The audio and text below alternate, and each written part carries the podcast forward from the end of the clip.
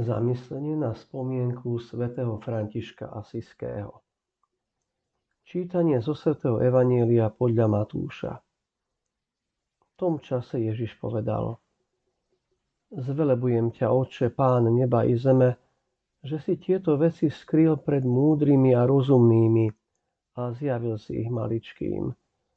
Áno, Otče, tebe sa tak páčilo. Môj otec mi odozdal všetko, a nik nepozná syna iba otec, ani otca nepozná nik iba syna ten, komu to syn bude chcieť zjaviť. Poďte ku mne všetci, ktorí sa namáhate a ste preťažení, a ja vás posilním.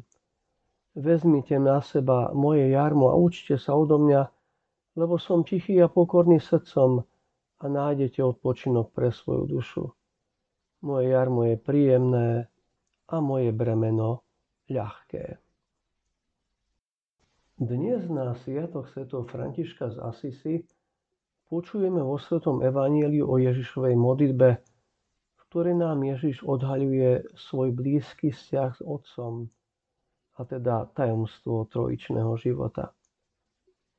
Evaníliová stať končí pozvaním, ktoré Ježiš adresuje všetkým. Tieto tri prvky, modlitba, Najsvetejšia Trojica a pozvanie nachádzame aj v duchovnom portréte svetca, ktorého dnes oslavujeme. V modlitbe Ježiš zvelebuje Otca, lebo zjavuje tajomstva Božieho kráľovstva maličkým, čiže jednoduchým a pokorným. Boh im zjavuje hĺbku svojho trojičného života. Evangelium Matúša hovorí, a nik nepozná syna iba otec, ani otca nepozná nik iba syn a ten, komu to syn bude chcieť zjaviť. Sloveso poznať vo Svetom písme znamená milovať a byť milovaný, darovať sa druhému a byť prijatý. Toto vzájomné poznanie medzi otcom a synom je práve Duch Svetý. On je ten, kto skutočne pozná hĺbku Božieho života.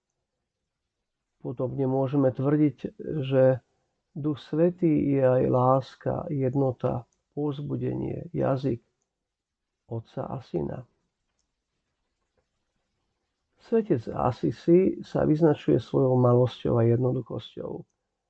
Jeho pokora z neho robí vhodnú pôdu na prijatie tohto zjavenia trojičného tajomstva skutočnosti jeho spisy a jeho životopisy poukazujú na jeho hlbokú skúsenosť s tajomstvom trojičného života.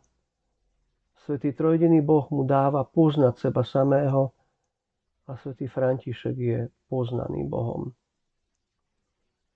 Ježišovo záverečné pozvanie je kornou všetkého. Poďte ku mne všetci, ktorí sa namáhate a ste preťažení a ja vás posilním. Ježiš je dobrotivý a pokorný srdcom a je odpočinkom pre pokorných, ale aj pre nás všetkých, ktorí sme zaťažení, lebo nie sme dostatočne pokorní.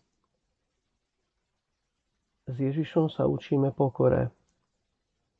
Terajší svätý otec pápež František si vybral meno dnešného svetca aj pre jeho jednoduchosť a pokoru – ako to môžeme vidieť z jeho gest a slov. Nech aj pre nás svätý František z Asisi povzbudením k pokore. Otázky si môžem položiť. Poďte ku mne všetci, ktorí sa namáte a ste preťažení, aj vás posilním. Ako sa snažím aplikovať tieto slová a prichádzať pánovi a znakom pokory je aj ochota odpustiť druhým. Darí sa mi v tom?